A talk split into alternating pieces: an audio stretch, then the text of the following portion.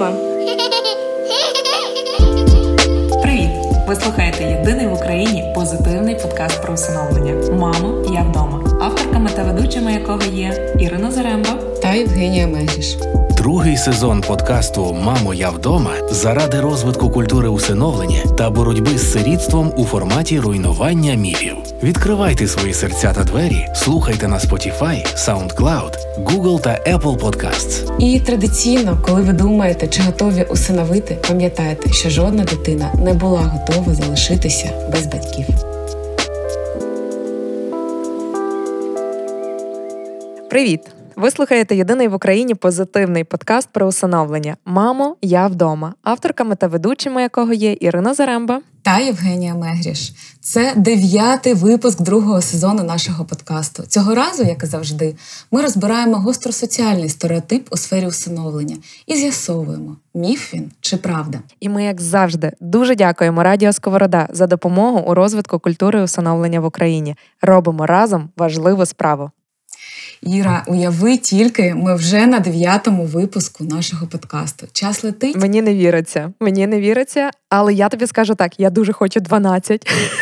10 а 12 епізодів. Ну, Тому що ще стільки ідей і ще стільки запитів від слухачів, які ще теми можна розібрати. І давай по брейнстормам, давай не будемо думати про цей епізод як про передостанній. Можливо, ще ні. Добре, добре. Ти знаєш, я тільки хотіла сказати, що вже дев'ятий випуск, але деякі міфи все ж залишилися у нас для обговорення, і не тільки деякі, а дійсно їх дуже багато. Тому переходимо до теми нашої розмови сьогодні: це таємниця усиновлення. І якщо дозволиш, я дам таку коротку інформацію про те, як це регулюється саме у законодавстві України. Чудово, чудово, слухаємо уважно. Е, можна сказати, що закон виділяє два види таємниці усиновлення від дитини та від інших сторонніх осіб. Але ти знаєш, я подумала і сказала би навіть, що є три типи осіб, кого стосується таємниця усиновлення, тому що є ще кровні батьки, які іноді хочуть зберегти свою особу таємниці, і це теж окрема тема і окрема таємниця. Але якщо будемо повертатися до сімейного кодексу і законодавства України, то сімейний кодекс гарантує право усиновлювачів таємно перебувати на обліку, таємно шукати дитину для усиновлення і право приховувати цей факт від оточуючих. Також уповноважені особи, які беруть участь е, у цьому процесі на кожному його етапі, зобов'язані не розголошувати цю таємницю. Також усиновлювач має право приховувати факт усиновлення від дитини. Це, мабуть, потрібно підкреслити. Це право, воно гарантоване законом, яка ним усиновлена, і вимагати нерозголошення цієї інформації особами, яким стало відомо про цей факт до досягнення дитиною повноліття. І окремо, мабуть, я скажу про те, що у законі зазначено, що усиновлювач має право приховувати від дитини факти її усиновлення, якщо розкриття таємниці усиновлення може завдати шкоди її інтересам. Тобто ця підстава вона якби окремо е, підкреслена і виділена у законі. І окремо дитина, яка усиновлення усиновлена, також має право на таємницю, в тому числі від неї самої, факти її усиновлення. При цьому усиновлена дитина має право після досягнення нею 14 років на одержання інформації щодо свого усиновлення.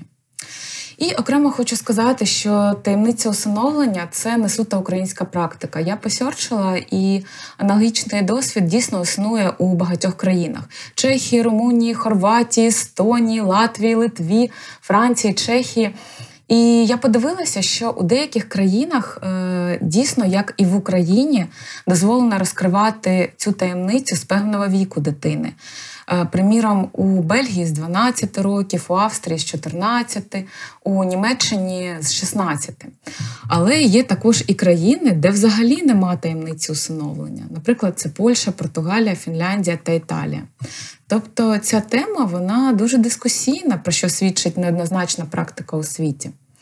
От що ти, Ір, взагалі думаєш про цей концепт як такий? Я думаю, це жах. Я думаю, що це жах е, дуже з практичної точки зору. на мою думку, усиновлення це не таємниця, усиновлення це щастя. От уяви собі, так ем, жінка вагітніє, дізнається про те, що вона носить дитину під серцем. В якій ситуації вона захоче зберегти це як таємницю? Мабуть, тільки в тій ситуації, коли це дуже дуже небажане явище в її житті, так? Тобто це щось, що вона не хотіла, щоб сталося. З усиновленням так не буває. Якщо люди прийшли до рішення усиновити, то вони, як мінімум, виявили бажання стати усиновлювачами батьками через даний процес. Це вже неможлива ситуація, коли це було небажано. Ніхто не може заставити кого-небудь усиновити дитину чи взяти її під свою опіку. Тому.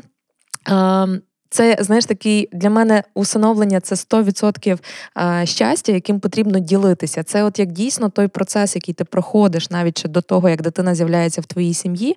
Це можливість підготуватись, можливість познайомитись з людьми, які цей шлях уже пройшли, можливість поспілкуватися, знайти однодумців, знаєш, можливо, десь розвіяти свої рожеві окуляри, які в тебе є. Яким чином людина, яка намагається зберегти у таємниці факт усиновлення, може залишатися відкритою? До зно, до знайомств, до встановлення нових соціальних контактів, до відкритого спілкування з соціальними працівниками, до відкритого спілкування з усиновлювачами, які цей шлях уже пройшли, якщо вони в майбутньому намагатимуться зберегти цей е, цей факт як таємницю. Так? І е, це дуже обмежує. Це дуже обмежує людей в такому випадку. Це обмежує власне через те, що тобі складно знаходити. Ну, уяви собі, ти до кожної людини, з якою ти б теоретично хотіла поспілкуватися, що я хотіла би, я розглядаю потенційну можливість стати усиновлювачкою. Я би Хотіла з вами познайомитись. Розкажіть, як це? Ти ж не можеш бути впевнена, що з кожною такою людиною на шляху, з якою ти поспілкуєшся, вона буде чемно виконувати приписи е, законодавства України щодо збереження таємниці усиновлення. Ти не заставиш, ти не ти не, не закриєш на замочок кожному рот, з ким ти поспілкувався. так? Ну тобто чи багато ти знаєш людей у своєму житті, от яким ти дійсно можеш довірити там якусь інформацію і знати, що тут інформація за просто е, надцятьма замками, і вона точно звідси не вийде. Я знаю таких, ну двоє можу назвати точно. От якщо я розкажу, я буду знати, що ця інформація точно нікуди не вийде. Тому тут дуже складно знаєш, дотримуватися цього концепту. І це справді ускладнює е, життя самим усиновлювачам. Це наражає на величезну небезпеку стосунків з майбутньою дитиною, яка чи дітьми, які будуть прийняті в сім'ю, в якому би віці це не було. А також це є шалене обмеження того, кого люди готові прийняти. Тому що зазвичай, ну уяви собі. Як ти збережеш таємницю усиновлення від дитини, якій 9 років? Вона вже свідома, вона вже дуже багато речей розуміє, вона вже пережила досвід, в неї є пам'ять, вона це все пам'ятає. Але якщо ти намагаєшся зберегти це в таємниці, цей факт, це якийсь сором для тебе, мабуть, та якщо ти це хочеш зберегти як таємницю, то ти очевидно будеш шукати тільки дитину там до не знаю, максимум п'яти років, але реалістично до трьох, а то й до одного року малюток, які зовсім практично не ще пам'яті про своє минуле, і від якої дійсно це можна зберегти в таємниці. І таким чином ти одразу ставиш ставиш собі рамки стосовно того, кого ти готовий прийняти. А як ми вже знаємо з попередніх дискусій, дуже часто якраз таки прийняття старших дітей може бути навіть цікавішим, простішим варіантом і не потребує вирішення дилеми, а розказувати дитині чи ні, тому що дитина вже свідома цих моментів. Тому я вважаю, що цей концепт це є. Знаєш, воно нехай буде в законодавстві. Можливо, ні. Це теж можна подискутувати, але обираючи для себе а, зберігати таємницю чи ні. А, Раніше я відповідала на це питання: ну, це, мабуть, право кожного. Зараз я вважаю, що це просто помилка кожного, хто намагається зберегти це в таємниці. Чому? Тому що це є величезні обмеження для всіх учасників, які беруть участь у процесі усиновлення, і це з практичної точки зору. Ось так не дуже позитивно, я знаю, але е, ну так є. От, от ну дуже дуже. Е, однозначна думка в мене з цього питання. Не є це добре зберігати це в таємниці. Подкаст про усиновлення. Мамо, я вдома. Ти знаєш, мені навіть е, класно і цікаво, що е, ти маєш таку е, впевненість і якусь таку однозначну думку, тому що я тобі чесно скажу, я перечитувала закон як юрист. Я намагалася крутити цю концепцію просто як людина. Потім розкажу свій персональний досвід дещо пізніше. uh І він показав мені ту саму думку, яку сказала ти. Але Е, виразитися однозначно щодо цього питання я так і не змогла. Я би не змогла зараз сказати, що я точно за чи точно проти. І мені знаєш, чого здається? Що закон дуже дуже невірно чи скоріше не точно відобразив суть. Адже усиновлювачі та усиновлені діти мають право на приватність, а приватність це не таємниця, це, це дуже різні речі. І те, що відомо вашій родині, я кажу зараз навіть не той період, який передує усиновленню, а те, коли усиновлення відбулося, незалежно від того, е, чи дитина вже свідома, чи ні. От просто є у вас родина. І це ваше приватне, а не таємне. Це може бути тайною для оточення, але це не може бути табу у вашому родинному колі. Mm. І знаєш, от люди дійсно можуть пишатися своїм досвідом усиновлення і говорити про це відкрито і охоче. Іноді просто тримати це при собі, але це не те саме, як ти сказала, що скритність і сором. І е, якщо іноді ми відчуваємо й досі від людей саме такі посили і почуття, саме це і принижує цю тему. І мені здається, що е, не так важливо, чи говориш ти про це часто, відкрито, багато. А важливо, як ти відповідаєш саме на прямі питання. Тому що, знаєш, я е, почитала дуже багато таких.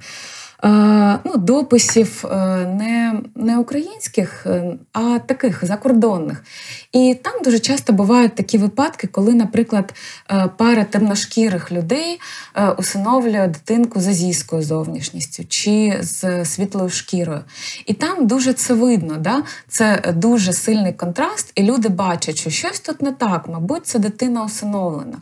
Але у нас в Україні дуже часто буває так, що дитина не схожа на своїх батьків. Але це буває і у ситуації з кровними батьками. Але оточуючи дуже часто бувають не дуже тактовними. І можуть прямо запитати щось типу: Ой, а чогось ваша дитинка така темненька, чорненька, а ви усі такі блондини, щось не так, мабуть. І тут Хто мені... ваші сусіди? Да, хто ваші сусіди? І знаєш, ну це дуже часто відбувається навіть е, з кровними батьками, і, мабуть, у кровних батьків не виникає цього сорому чи якогось занепокоєння. Але коли е, це процес усиновлення, то є декілька е, шляхів, як може розвиватися цей діалог, так? Або проігнорувати, або відповісти грубо, і це побачить дитина, і вона зрозуміє, ага, щось не так. Мене потрібно захищати від цих питань. Усиновлення це щось не те, потрібно соромитися це приховувати. Або можна вигадати так щось, і дитина також це буде тлумачити так. Ага, моя мама чи тато щось вигадують, потрібно і мені щось вигадувати, тому що дитина, вона як копія да, наших батьків нас. Або дитина взагалі не знає нічого, і вона сама почне ставити ці питання: мам, а чому я така не схожа на вас? Тато, а чому ми такі не схожі? І тут батькам потрібно буде так або вигадати щось е, на порозі, або не бути готовими до цих питань. Ну тобто, е, теж ситуація така не дуже красива. Або можна піти зовсім іншим шляхом і з гідністю сказати про те, що так, моя дитина усиновлена, це для нас не тема табу, це норма, і про це не потрібно шепотіти за спиною. Ну, слухай, це ми якраз і повертаємося до цілі і основної мети, зокрема, ведення нашого подкасту. Та тобто, це нормалізація процесу усиновлення і як як соціального явища формування сім'ї як такого. Тобто, що це лише це лише один із способів поповнити свою сім'ю. І відповідно, коли. Що більше таких буде сімей, що більше буде таких прикладів і в публічності, і в наших оточуючих колах, то більше це буде норма. Та? Тобто, от в класі буде кілька дітей, які, в яких батьки е, не кровні, але це просто нормально. Ну тобто, це просто частина. Давай згадаємо фільм, який ми в першому сезоні обговорювали три ідентичні незнайомці, де кожен з них знав, що він був усиновлений, і це були діти роз'єднані, три близнюки роз'єднані при народженні. Тобто, це в принципі якраз той ідеальний варіант, коли навпаки батьки хотіли би приховати факт, напевно, усиновлення і не розказувати про це ніколи. Але кожен з них дуже спокійно під час інтерв'ю цього документального запису е, розповідав про те, що вони знали, що вони усиновлені. Кожен з них, незважаючи на те, що вони були в зовсім різних сім'ях. І це, от якраз той момент, коли це явище сприймається як абсолютна норма. Це лише один із способів е, появи дитини в сім'ї. І тоді це класно, і тоді це не потрібно вигадувати ніякі. Секрети, таємниці, е, відповіді на питання, тому що це просто факт. І я тобі скажу, що знаєш, от навіть от я роздумую над твоєю тезою про те, що Знаєш, з одного боку, це може бути приватність від оточуючих, але це не може бути секретом е, в побудові стосунку з дитиною, якого би віку дитина не з'явилася в сім'ї під час усиновлення. Але е, я тут дещо теж не згодна. Чому?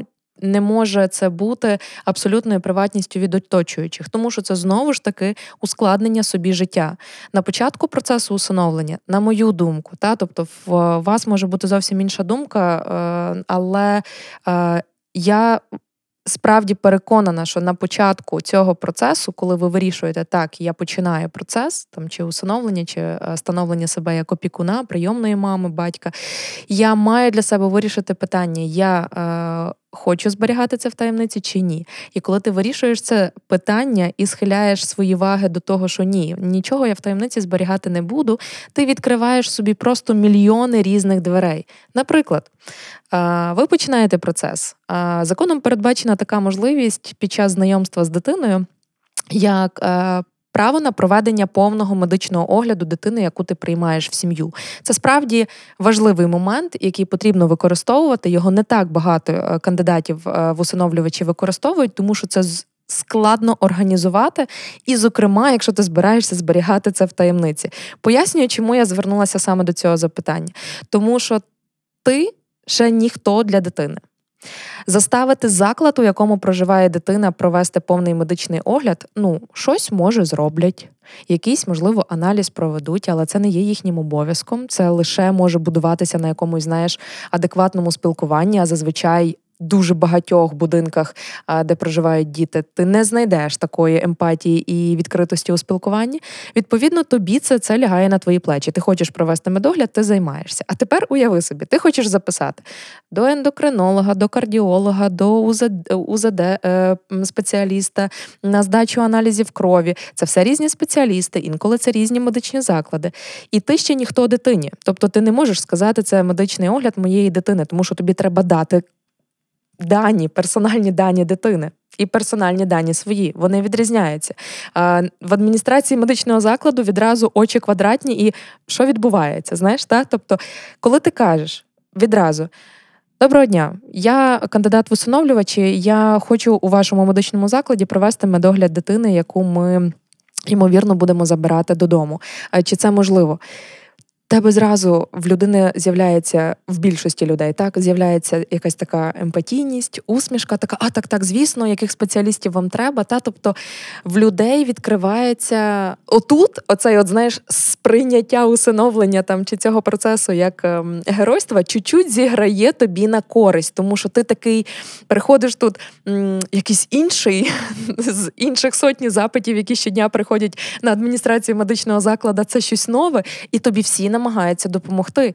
Тебе розуміють, тобі розумі... тебе розуміють, що дитину можна взяти ну на день, на максимум два, в плані того, що там же ж ти ж не можеш просто приїхати, забрати дитину з дитячого закладу, поїхати в медичний заклад, провести медогляд, відвести дитину. Ні, це потрібно домовитись, тому що дитину самостійно не відпустять. Це має бути супровід фахівця цього дитячого будинку, педагога чи будь-кого, хто буде відповідальний за дитину і хто, зрештою, буде підписувати всі документи і всі медичні огляди. Бо ти, ти тільки кандидат, ти врешті-решт після цього медогляду можеш прийняти рішення, що вибачте, ні, ну є якась причина, через яку я не готовий забирати саме цю дитину додому краще так, ніж знаєш, забрати, а пізніше з'ясувати ці всі моменти.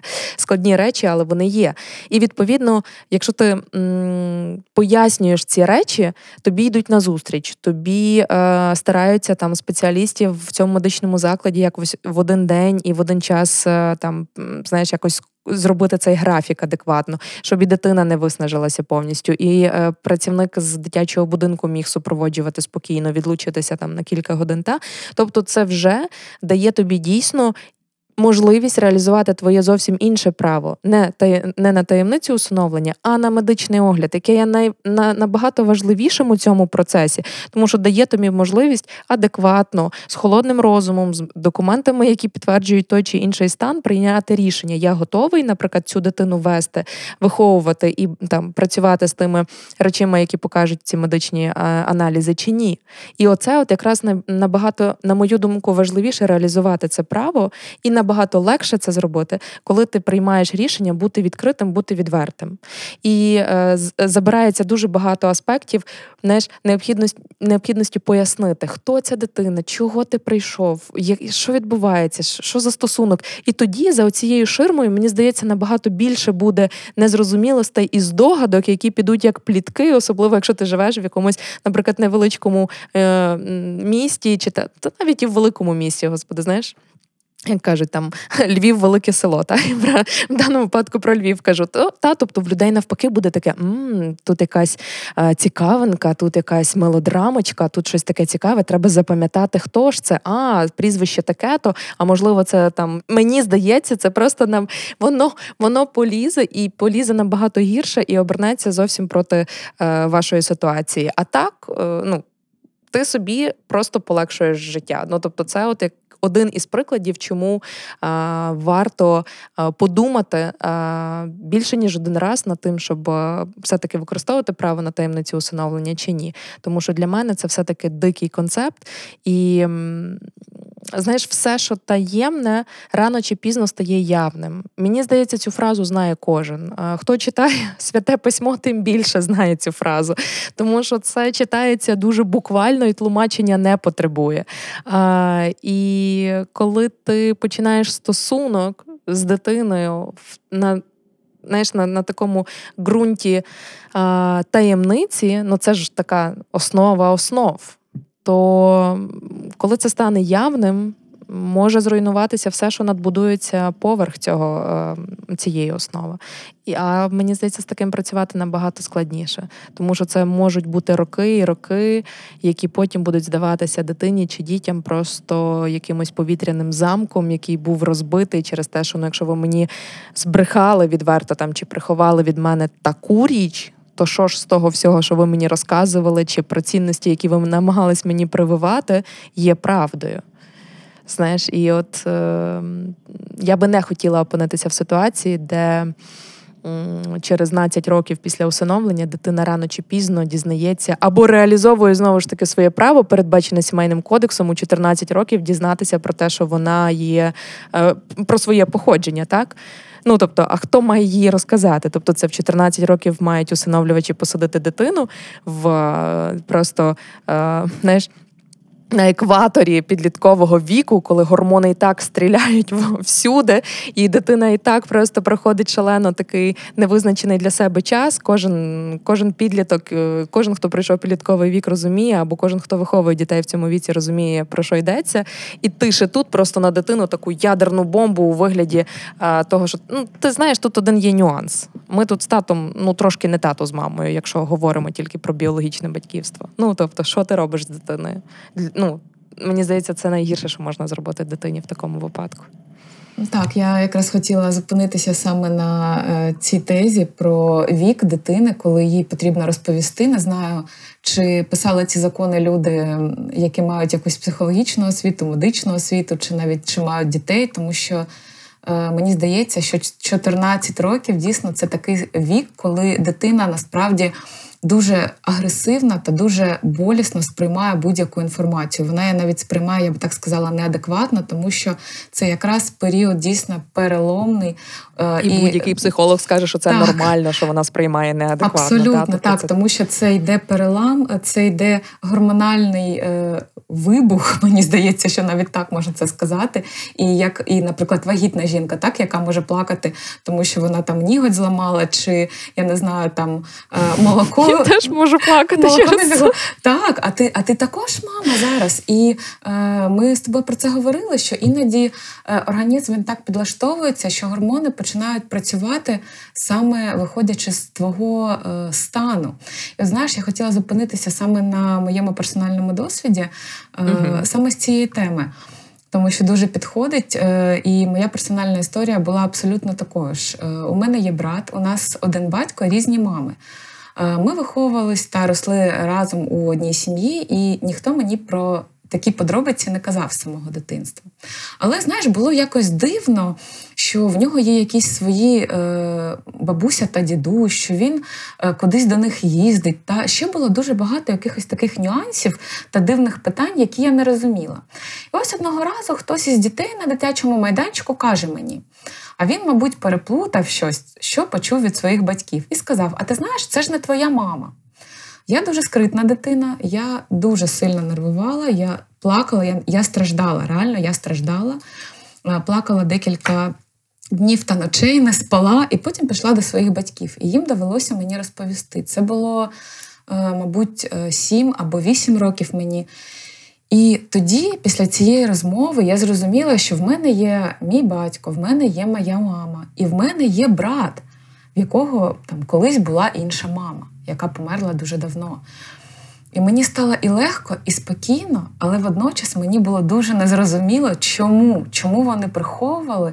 І те, що ти казала тільки е, тільки сьогодні, тільки зараз, про про те, а що вони ще приховали, а що вони ще мені не сказали, а що вони ще можуть мені не сказати, а чи сказали вони, вони мені усе повністю.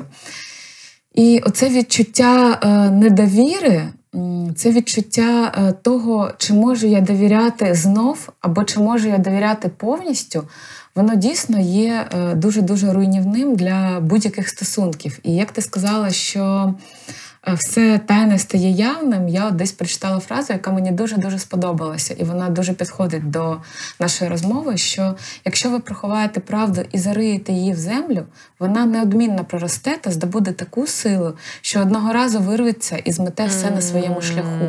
Тому що одне таке зернятко, яке можна було просто розвіяти і розповісти легко, розповісти відкрито, розповісти чисто воно проросло, е, здобуло такого коріння так, за ці роки, що коли воно стало явним, то на, скажімо так, викарбовування цього коріння пішло і піде набагато більше часу, зусиль і необхідності якось знаєш, цю ранку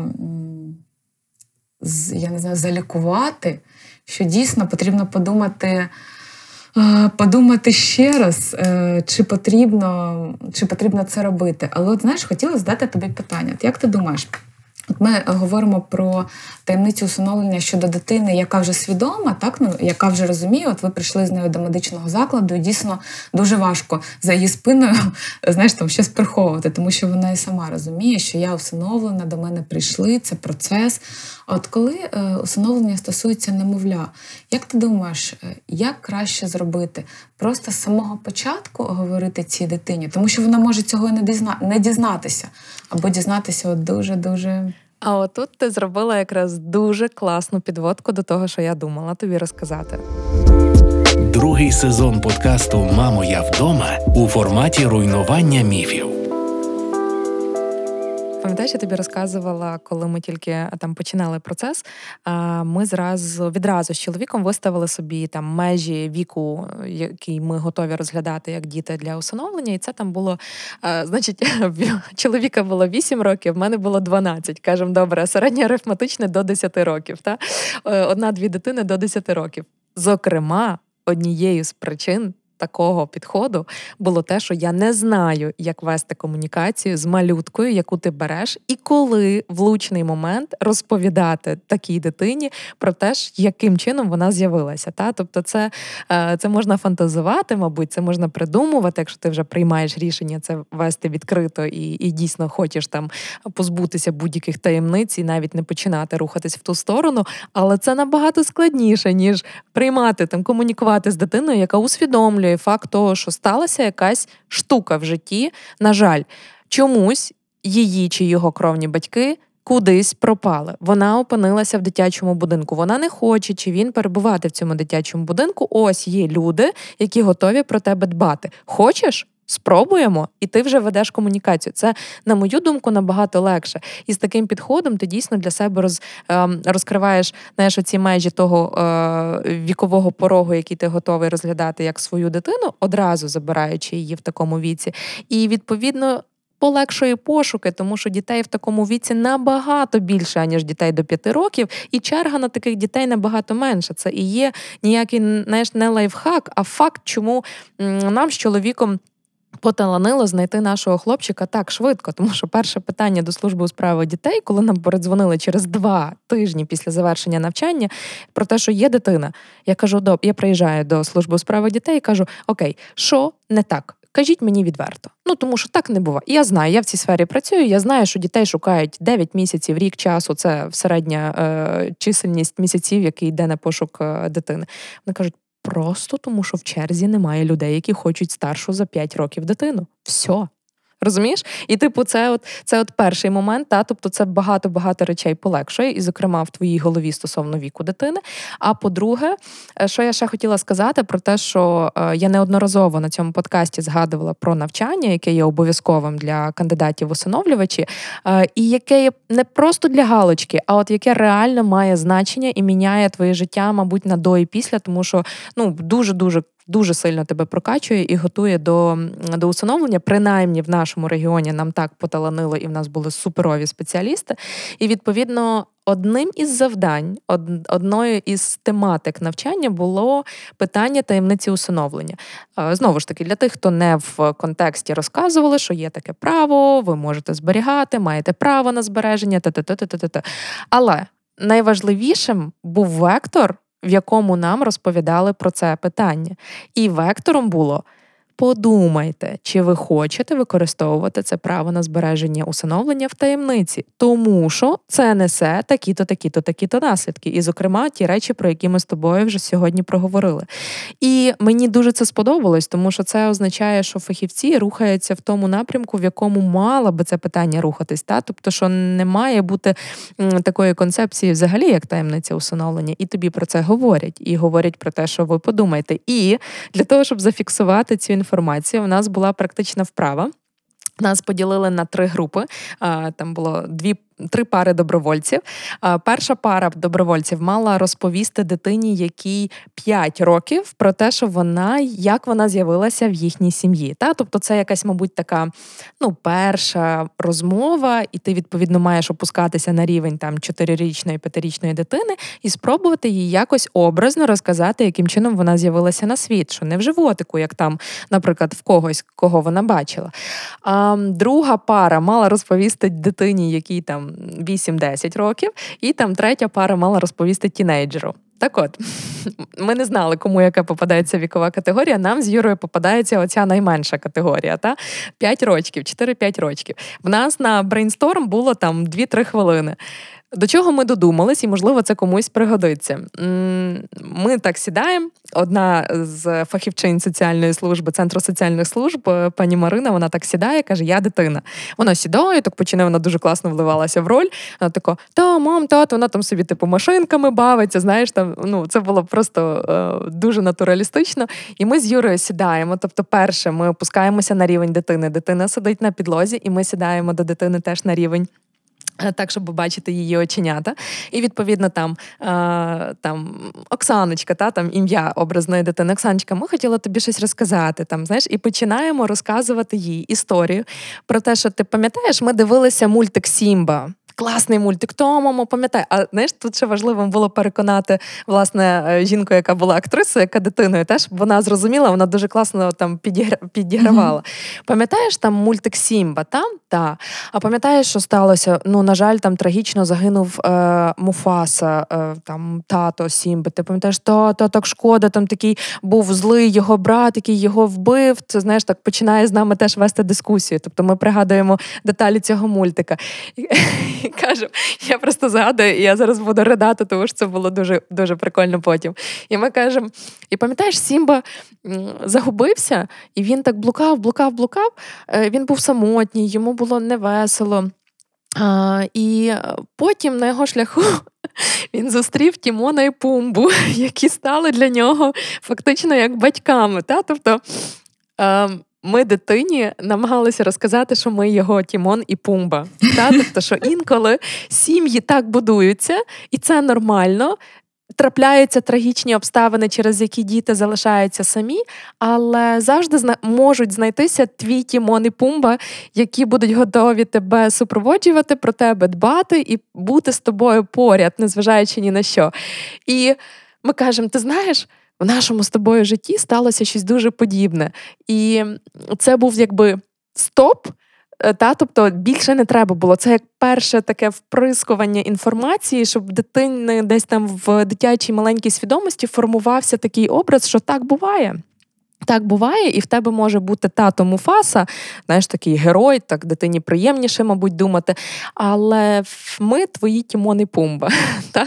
Тобто, оце от такий перший, і це стоп. Та? Тобто, це не розмова, яка е, сідай е, там, Оксаночка, е, ми твої усиновлювачі. крапка. Та? Тобто, ти маєш десь знаходити ті образи і ту мову, яка буде зрозумілою для дитини відповідно до її віку. Наш варіант це був Тімон і Пумба. Ем, але я дуже добре пам'ятаю, коли сіла пара говорити з дитиною 8-10 років. Це просто було неймовірно. Чому? Тому що вони такі сідають. А там такий хлопець був дуже прямолінійний. Знаєш, він так, ну там, коли ми там брейнстормили або там розповідали свої історії, то йому питаються: ну там, чому ви вирішили усиновити? Яка ваша історія? Знаєш? А він такий каже: бо я хочу бути татом. І тому я тут. Все. Ну, Просто і по суті. Так, Але він знаєш, це це треба мати такий талант, от так просто прямо, сухо відповідати на запитання, але якби в тебе нема більше навіть запитань до нього. І він, відповідно, так сідає з дружиною, сідають, і вони такі. Значить так, Дмитрику, сідай, ми тобі щось розкажемо. Такий, та, та, мам, тат, ну, дитина 8-10 років, та, тобто це трошки інша вікова категорія. Ми тобі щось хотіли розказати. Ми тебе знайшли в інтернеті. Просто в цей момент пані Марина, яка виконувала роль восьмирічної дитини, просто знаєш, вона вміє триматися, але вона не змогла втриматись той момент і каже: в якому інтернеті ви що? Ну, тобто, що він хотів сказати, це те, що ти знаєш, ми там шукали серед тисячі дітей на сайті Міністерства соціальної політики, де розміщені анкети. Та? Тобто, щось в цьому напрямку він хотів розказати. Але після слів ми знайшли тебе в інтернеті, ми просто всіх порвали, і ми вже просто не могли продовжувати цю комунікацію далі. Але коли ми розбирали, то звичайно, що це було зафіксовано як отак не треба робити. Та? Тобто, це занадто прямо, дитина не зрозуміє, ви тільки травмуєте її такою інформацією. Ну і звичайно, найскладніше було е, парі, якій дісталася е, тінейджерс, дитина тінейджерського віку, тому що це, типу, там дитина приходить, така та, ма, тат, я прийшов там з, зі школи, це щось там, щось там. Вони такі, сонечко, сідаємо, би хотіли з тобою сьогодні поговорити. У нас є для тебе важлива інформація, і все. І типу, от пані Марина зіграла от роль дитини, в якої реакція на те, що вона усиновлена, і вона це дізнається там у віці 12-14 років, і дитину порвало. І от, власне, після цього. Е, такого а, практикуму ми реально там більшість, мені здається, в групі дійшли висновку до того, що найспокійніше, наймирніше і найадекватніше прийшла розмова а, в колі там Тімони і Пумби, тому що для дитини це просто були мультяшні герої і образи, які вона.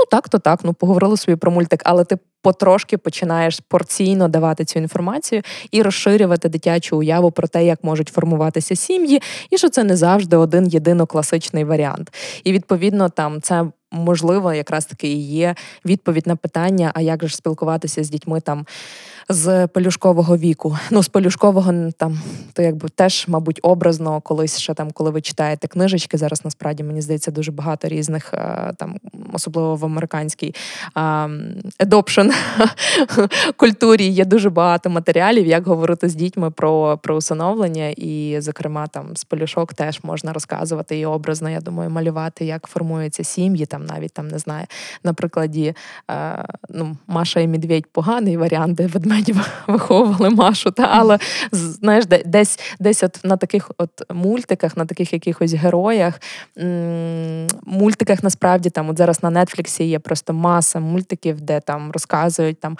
О, привіт! там. Який же ж це мультик недавно був? Малому включали. Останні діти на землі. І там реально я просто застила перед екраном, тому що початок мультика там це серіал, типу кілька серій, де там діти, останні діти на землі, і вони там борються з якимись монстрами, щось таке. І там, типу, початок цього серіалу а, з того, що там привіт. Е, я там Річард, е, там мені стільки-то років. Е, на жаль, типу, я там сирота. В мене там були такі-то досвіди, мене там приймала одна сім'я. Та тобто ця тема культивується в мультиках. Дитина дивиться для неї, типу, це якби ну просто дитина розказує свою історію. Але для мене це означає, що насправді зараз дуже багато контенту, який от з будь-якого віку можна знайти для того, щоб в цих історіях розказувати про там різні варіанти того, як дитина потрапляє в сім'ю, і це просто просто факт, і це нормально, і це не трагедія, і це тим паче не таємниця ніяка.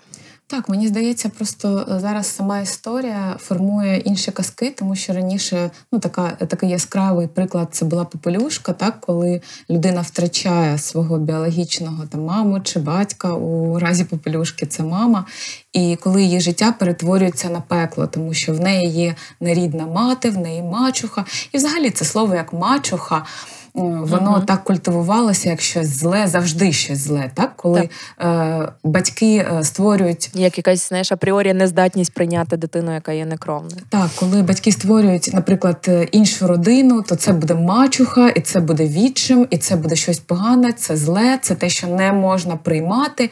І мені здається, що зараз ця концепція вона дійсно відходить на інший план, і мене реально супер здивувало те, що в Польщі, наприклад, взагалі немає такої концепції, так, як таємниця усиновлення. Дійсно здивувала, тому що Польща дуже близька до нас країна, угу. і здавалося б, е, ну все законодавство повинно бути більш-менш е, таким приблизно схожим, угу. але дійсно в них такої концепції немає. І я читала статтю, в якій як і у твоїй службі у справах дітей. Е, психологи працюють з людьми, які хочуть е, усиновити дитину, і саме так говорять з ними, що ви повинні дати дитині її історію, ви повинні поважати історію цієї дитини. І знаєш, там от е, я виписала навіть для себе такі тези, чому дитина може захотіти. Або чому це може бути так важливо для неї знати свою історію, знати своє коріння? Тому що, ну, попри навіть такі скажімо так, тези емоційні, якусь там соціальну складову. Але якщо спуститися більш так на землю, то е, ти казала про медичний огляд, але це до процесу, да, коли усиновлення закінчено. Але коли ми переходимо вже у процес після і починається життя, коли дитина е, росте у родині і е, будь-який момент може статися якась ситуація, коли їй потрібно буде знати про е, своїх кровних родичів, про якусь спадковість, якісь спадкові хвороби, про да, групу крові взагалі. І розуміти, що ця група крові ніяким чином не пов'язана з групою крові її батьків-усиновлювачів. І ти знаєш, що, до речі, це цікавий факт. В мене співпав з малим. О, прикольно. У мене однакова група крові і резус-фактор. Я коли дізналася, я така. Клас. Це це, це оф-топ, просто Клас. зачепила за групу крові. Це було дуже ну, не, якісь такі неймовірні речі, насправді. Так, і і, це і це дуже рідко, тому що буває, що і у кровних так, е, дітей і батьків є там деякі там чи резус-конфлікти, чи якісь такі інші там обставини, але це дуже важливо розуміти е, саме навіть з точки зору безпеки для життя та здоров'я. Однозначно. Е, ну і, мабуть, е, знаєш, навіть е, повага до цієї історії це повага до того, як буде розвиватися саме ну, ця гілочка да, після цієї дитини, тому що є окрема дитина, але потім і в неї будуть її діти, її онуки. І, можливо, вона захоче щось питати у людей, які пов'язані з нею кровно. Е, це одне, але зараз хочу знаєш, перейти до іншої теми, дещо от теми самих батьків, тому що ми кажемо про Е, про саму дитину, як вона це сприймає. І я би навіть хотіла е, окремо зафіксувати е, те, що маленькій дитині, звісно, краще Мабуть, е, давати цю інформацію порційно. Я ніколи про це не думала, тому що мені цю інформацію дійсно вивалили, знаєш, одним шматком, і мені було важко її переварити. І я кажу, що знаєш, у мене були такі змішані відчуття, тому що нібито полегшення, а нібито і велика кількість інших питань: а чому зараз? А чому саме так? І переварити це прийняти та усвідомити і заспокоїтися було важко. Тобто це зайняло такий тривалий час. І залишила, мені здається, якісь шрами, тому що я дійсно згадую про це дуже часто. А ось порційно, якось знаєш, е, по по маленькому шматочку давати мозоку сприйняти цю інформацію, е, зжитися з нею це от супер класно, мені здається, і супер правильний шлях. Навіть для будь-якого віку, мабуть, навіть для 7-8 років, якщо дитина цього не знала. Ну не знаю, як це може бути, але якщо вона не знала. Е, якусь інформацію не будемо, наприклад, казати про таємницю усиновлення, а якусь іншу таємницю, то, мабуть, ділити її на маленькі частинки і давати дитині якусь частину прожити, усвідомити і заспокоїтись це от дуже правильний шлях. Сто відсотків. Але от знаєш, хотіла е, поговорити про інший бік, про, про бік батьків, тому що збереження таємниці усиновлення так до процесу усиновлення. Е, окей, це питання таке, е, знаєш, скажу, як uh-huh. іміджеве, що що люди скажуть, що інші uh-huh. скажуть, хто подумає, а хтось там е, не так подивиться. Але коли е, усиновлення вже відбулося, і люди е, мають цю дитину як свою, вони її люблять, то тут навіть. Думки про таємницю усиновлення можуть е, народжуватися не через те, що люди не хочуть, щоб хтось знав, а через банальний страх. uh Тому що мені здається, що батьки можуть боятися, що дитина, коли вона дізнається, вона е, перестане їх любити. Ну, от Мені здається, тут навіть не потрібно знаєш, там щось казати, вона захоче піти, подивитись. Вони банально бояться, що дитина перестане їх любити. Ви не мої батьки? Ну добре, піду шукати своїх кровних батьків, е, тому що вони ж мої справжні батьки. Мені здається, що саме цей страх більш за все керує. А я тут навіть не буду розвінчувати цих фраз, тому що от вчора у нас було три місяці, як ми вже разом, і кожного тижня у нас є розмова про те, що ні, не кожного зараз уже насправді менше. Про те, що знаєш, коли щось ти не дозволяєш, або ти включаєш е, опцію такого дисциплінарного батька або мати, та щось там, знаєш, це нормально, це не травмуюче, це необхідне виставлення певних рамок, то відразу, а ти не мій тато, взагалі-то. І ти маєш бути до цього готовим. Ці фрази будуть. І особливо, якщо ти відкрито йдеш в цю е, в цю авантюру, але просто ну слухай, підготуй себе, підготуй фрази, які ти будеш відповідати. В нас е, це дуже чітко. Ми кажемо, так, ми не біологічні батьки, але ми ті батьки, які завжди поряд. Ми ті батьки, які дбають, ми ті батьки, які дують тобі на ранку. Ми ті батьки, які годують. Ми ті батьки, які водять в школу. Ми ті батьки, які спілкуємось, які розказуємо, показуємо, гуляємо і так далі. І в нього аргументів проти цього немає, бо це просто правда.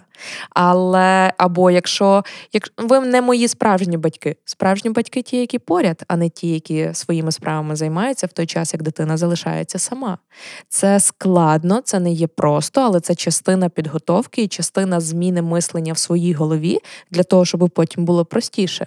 Ти не на всі питання чи такі фрази підготуєш відповіді, ні. Але на більшість ти підготуєш. Якщо ти будеш йти так починати цей процес, то ти будеш готовий. Якщо ти будеш працювати з фахівцями, ти будеш готовий. Якщо ти не будеш закриватися в собі і продовжувати комунікацію з працівниками, які 100 мільйон варіантів вже таких поведінок бачили і знають правильні реакції на них, дорослих реакцій, та тобто не опускатися на рівень дитини і там А ти немає кровна дитина, що я то за тобою взагалі маю типу сперечатись. Знаєш, якийсь десь такий, ну ти в нервах дійсно інколи можеш мати цю спокусу опуститися на рівень дитини і почати хамити їй так само, але ти маєш власне зайняти позицію дорослого в цих стосунках для того, щоб ти міг зробити ті 9 кроків, для того, щоб дитина змогла зробити один. Бо дорослий в цьому стосунку ти.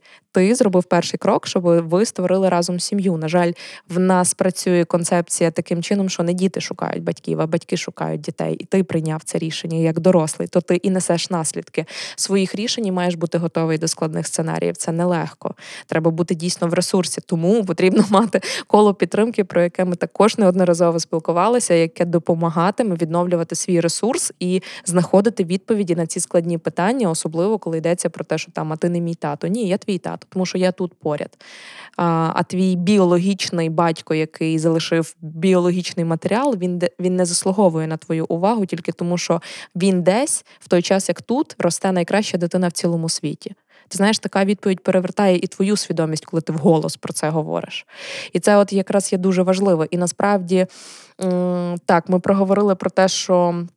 Дуже важливо для себе прийняти рішення не зберігати таємницю усиновлення в рамках процесу підготовки, та зокрема там на прикладі медогляду, як це полегшує весь процес. Але і коли дитина вдома, ця концепція, ця відкритість допомагає тобі формувати стосунок з дитиною і з навколишнім середовищем.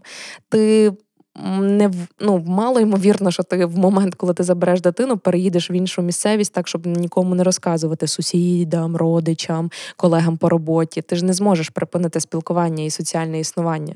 Ти не зможеш. Або якщо зможеш, це буде теж дуже травмуюче. Тобі навпаки потрібно інтегрувати твою нову модель сімейну і твою дитину в суспільство. І це і тобі допоможе, і суспільству, і дитині найважливіше. А, Тому що вона стане частинкою цього твого соціуму, твого кола. І коли ти знаєш. Тут не лише про формування е, сім'ї, тут про формування стосунків з оточуючими, і оце коло підтримки це не лише твої рідні, близькі, друзі і психолог, це і вчитель в школі, класний керівник, тому що тобі з ним чи з нею потрібно домовитися про ту програму, яка для дитини буде доречною, і для того, щоб це не заважало формувати в першу чергу стосунок з дитиною. Е, вчитель стає. Частиною твого кола підтримки або не стає, якщо тобі не вдається проговорити. А якщо ти дотримуєшся таємниці усиновлення, дуже складно вести цю комунікацію. Е, це різного роду додаткові спеціалісти, той же ж логопед.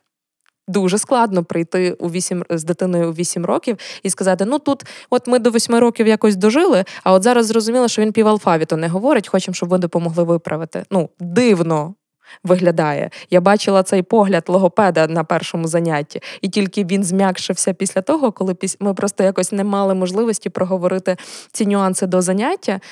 І на занятті в неї був шок, що дитина не знає букв, ну тому що він дійсно через педагогічну занедбаність не знає не знав алфавіту на той момент часу.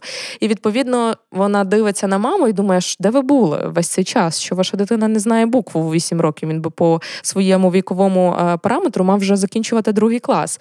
Але так не є в силу певних обставин. І коли ти кажеш, ви знаєте, ми місяць тому дитину забрали з дитячого будинку, людина в корені міняється, стає в твою команду і допомагає цій дитині вивчати ті речі, які потрібно їй для розвитку мовлення, для розвитку е, мозку і так далі.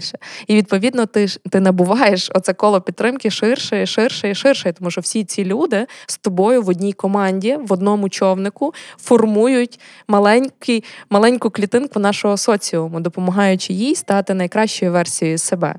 І тоді тобі легше і з фахівцями, і з педагогами, і в подальшому з лікарями нікуди не дівається. На медогляді першому історія не закінчується, бо далі йде робота, вже ґрунтовніша, і тобі легше йти також розказуючи відверто, що є така ситуація. Ось це ми знаємо про історію хвороби.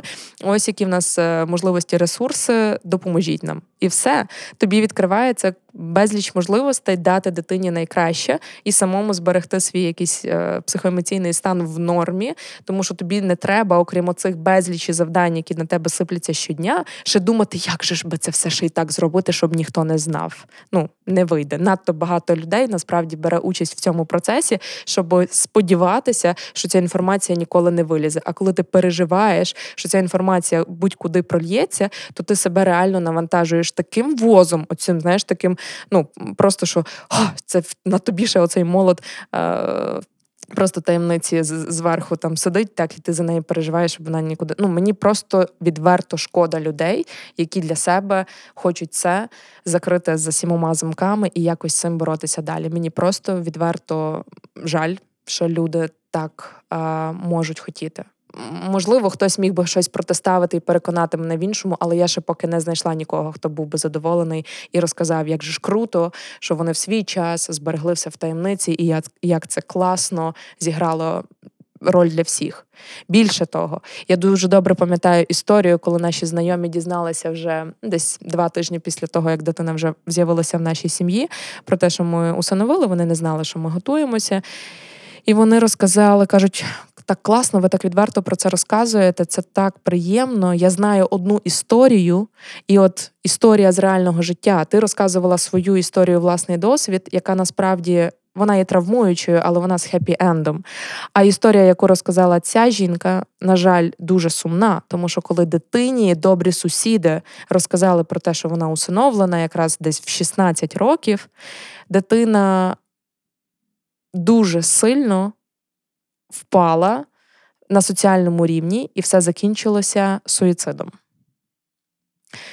І цю історію я коли почула, для мене це було просто, знаєш, як ну там ще було багато подробиць, як власне вона до цього дійшла, але вона настільки втратила довіру до людей, які фактично найважливішими, і здавалося би, мали би бути найбільш відвертими в її житті.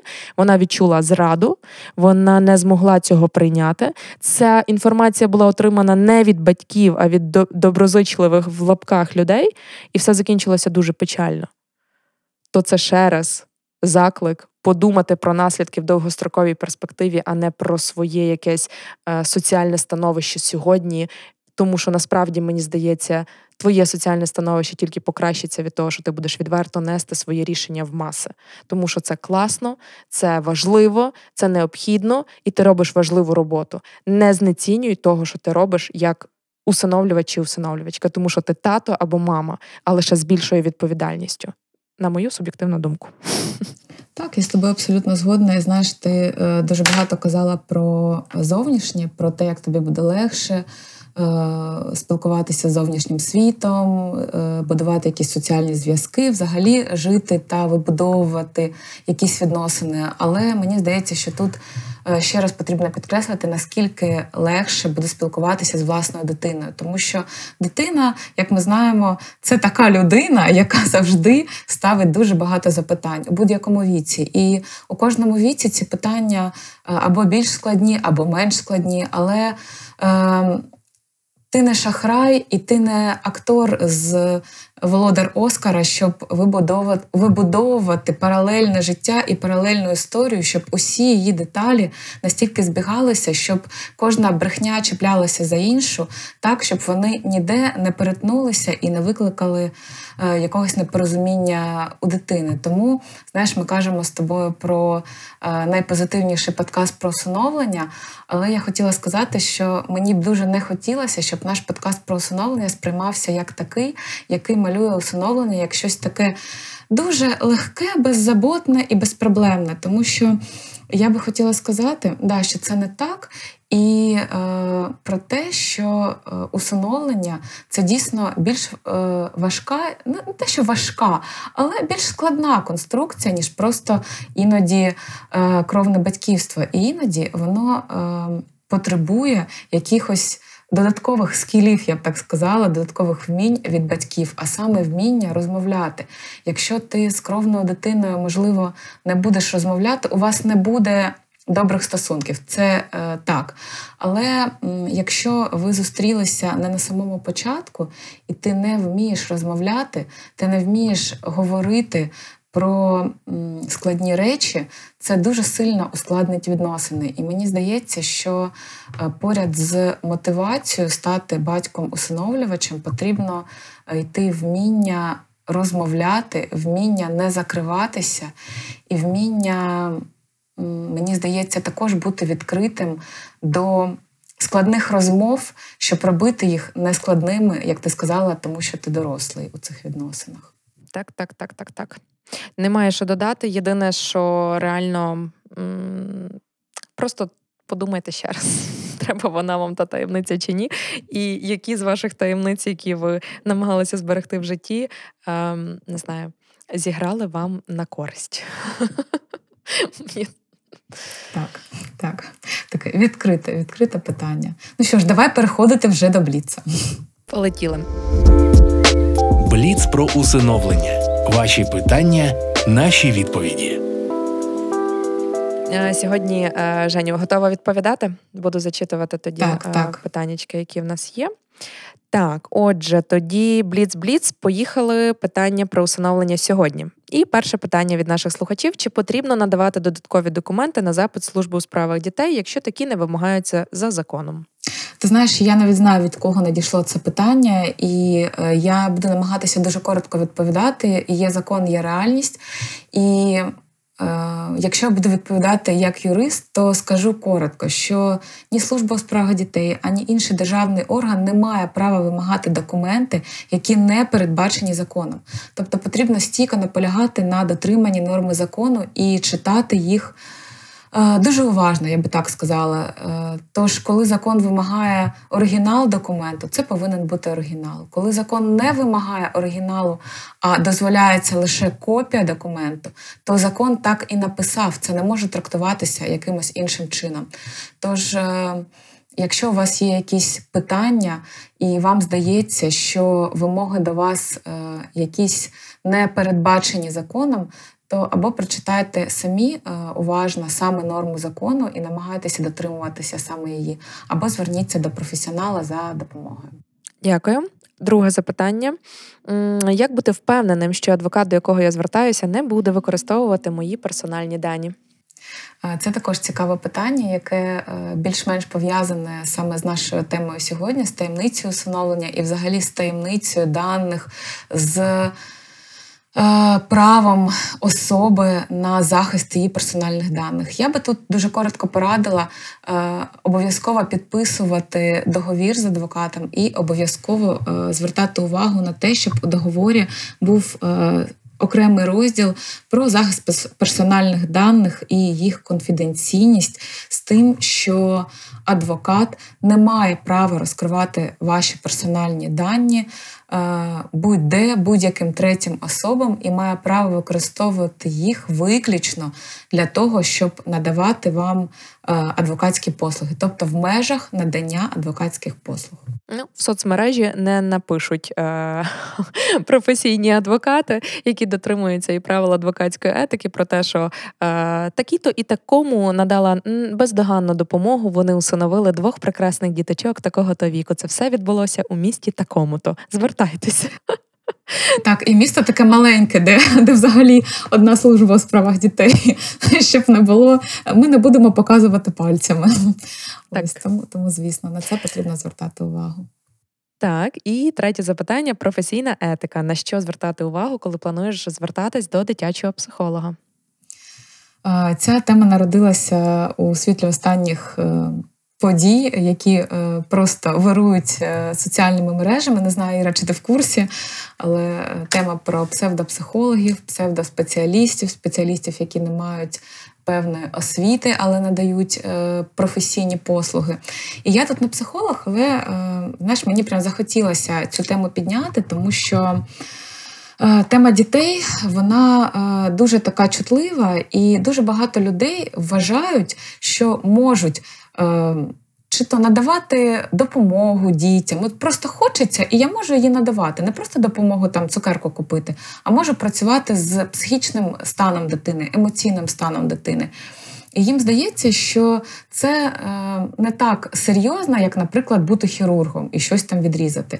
Але я зі свого боку, не будучи психологом, хочу наголосити, мабуть, від себе, не як від професіонала, а просто як від людини.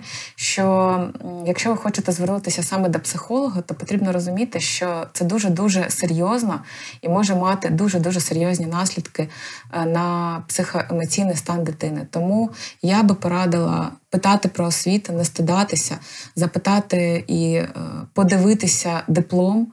Е, чому навчалася людина? Якщо вона психолог, то де вона навчалася? Чи то курси, чи то професійна вища освіта. подивитися на досвід, на його тривалість, а також на е, найголовніше на спеціалізацію, тому що дитячий психолог це не просто психолог, це психолог, який має дуже вузьку і дуже точкову спеціалізацію. Тому е, я би, мабуть, навіть порадила. Та не знаю, не радила, рекомендувала. Е, якщо ви хочете, щоб ваша дитина походила до психолога, то на перші сеанси піти з дитиною і подивитися з точки зору дорослого, наскільки ця допомога може бути доречною, корисною та, та відповідною цілі. Я би так сказала. Ну я тут скажу тобі, знаєш, від себе з ем, власного досвіду додам, що, мабуть. Тут дуже важливо для того, для того, щоб якісну роботу провести з психологом, все-таки іти до когось, кого рекомендують люди, яким ви довіряєте, або знаєш, такі як е, спільноти, яким ти довіряєш. Та? Тобто там я дуже знаю не на правах реклами, звичайно, що у Львові є кілька таких ем, знаєш, центрів е, психологічної допомоги, куди можна звернутись. І насправді ми частково зазначали в нашому пості минулого тижня, е, минулого епізоду, точніше, про батьківський клуб для усиновлювачів, який існує при центрі соціальної допомоги е, батькам і дітям рідні. І, власне, там працює психолог, яка працює професійно надає допомогу як дітям, так і дорослим альтернативним батькам. І тут ти йдеш до людей, які ти знаєш, що тобі. Що працюють з дітьми кожного дня, та тобто ти не йдеш до когось, кого ти знайшов десь в інтернеті самостійно. Тому тут найважливіше, напевно, все-таки йти до когось, хто тобі ем, кого ти бачиш за результатами їхньої праці. А, Тому що те, що робить фахівчиня в цьому центрі, це колосальна робота. Це це щось неймовірне. Це робота щодня з травмованими дітьми, які потребують особливої роботи і особливої допомоги, і особливої коректності і уважності. І от на ці всі важливі речі потрібно звертати увагу. Якщо є необхідність звернення до, до спеціалістів при центрі рідні, звичайно, звертайтеся до служби служби у справах дітей Львівської міської ради для отримання направлення, але це того вартує і стати учасником такого батьківського клубу це дуже рекомендовано, тому що це ще одна можливість відновлюватися як ем, знаєш, такий цілющий батько або мати, отримуючи фахову допомогу в першу чергу собі. А, Тому що це знаєш, от як в літаку. Ти спочатку собі одягаєш маску кисневу, а тоді допомагаєш дитині. І тут десь той самий підхід має бути. І, власне, за рекомендацією ти туди потрапляєш і розумієш, що ти в надійних руках. Оце от дуже.